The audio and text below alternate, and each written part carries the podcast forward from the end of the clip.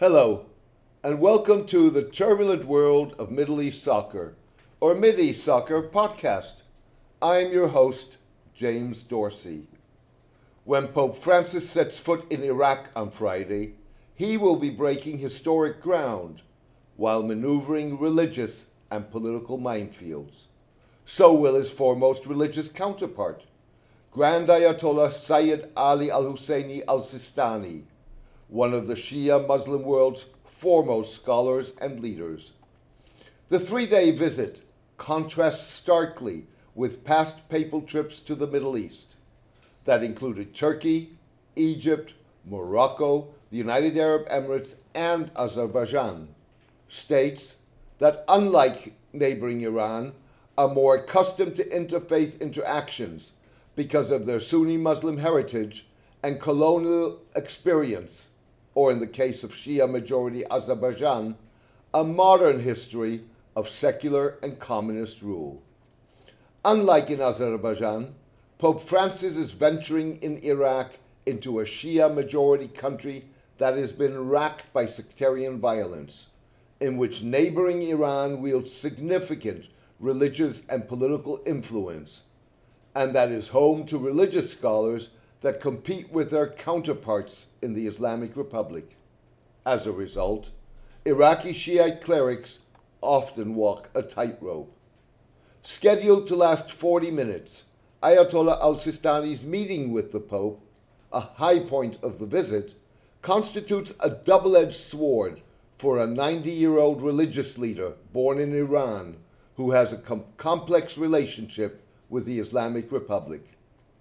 Ayatollah al-Sistani has long opposed Iran's system of direct rule by clerics.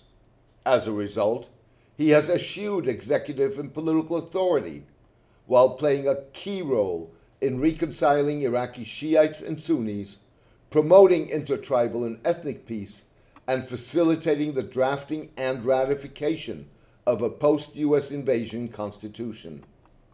Ayatollah al-Sistani's influence, however, has been evident at key junctures in recent Iraqi history.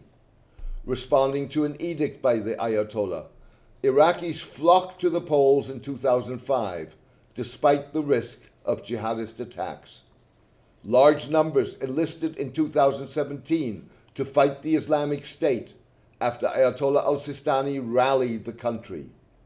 The government of Prime Minister Adel Abdul Mahdi resigned in 2019, 4 days after Ayatollah al-Sistani expressed support for protesters, demanding sweeping reforms.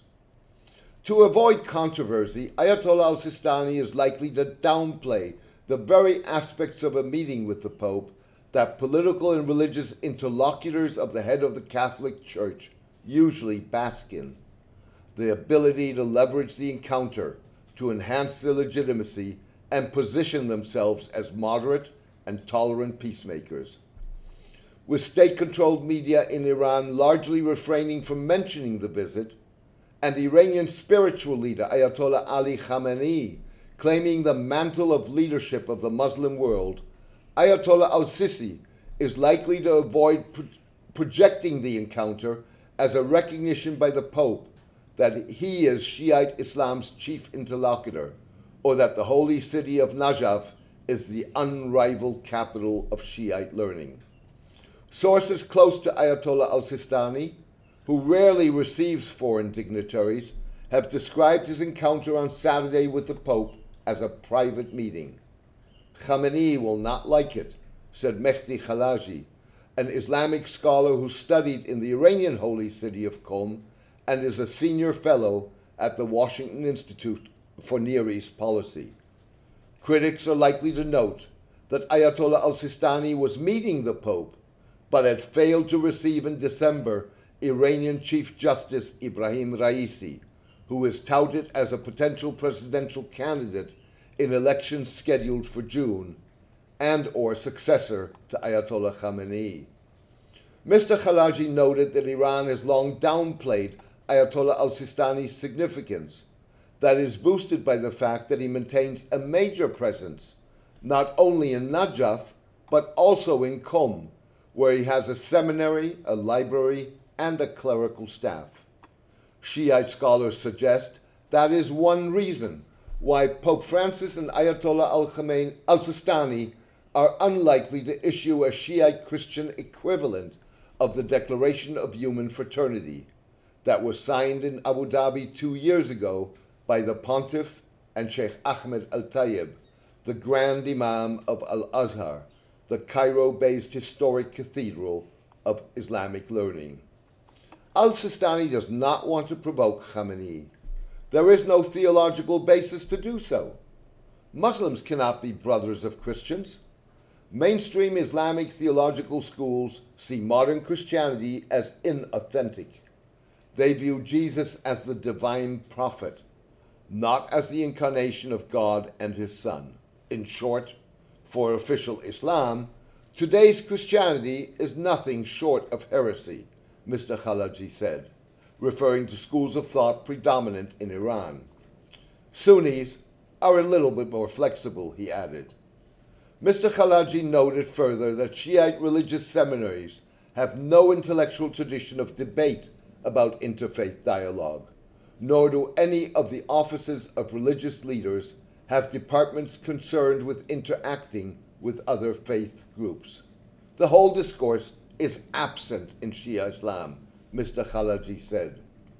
That has not stopped Ayatollah al-Sistani from maintaining discreet contacts with the Vatican over the years. In a bid to popularize the concept of interfaith dialogue, Pope Francis is scheduled to hold a multi-religious prayer meeting in Ur, the presumed birthplace of Abraham, revered as the father of Judaism, Christianity, and Islam.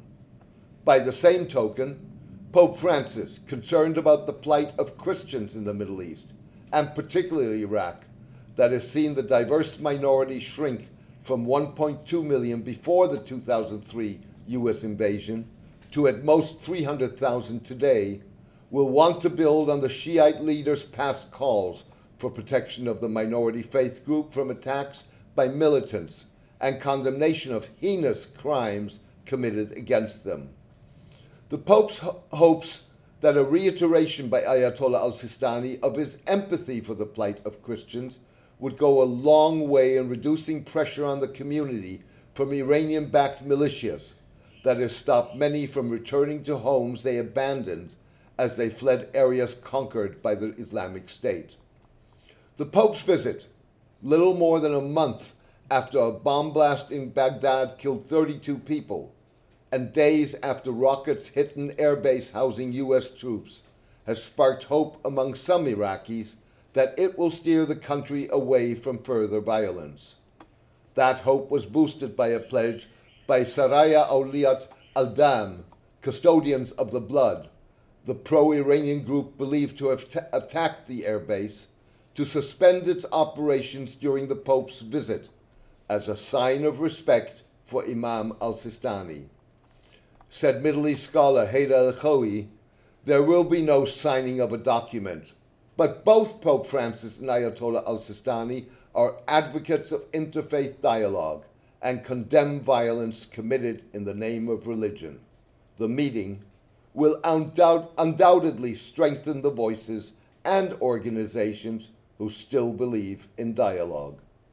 Thank you for joining me today. I hope you enjoyed the podcast. A written version of this podcast is on my blog, The Turbulent World of Middle East Soccer, at mideastsoccer.blogspot.com. Please join me in the coming days for my next podcast. All the best and take care in these trying times.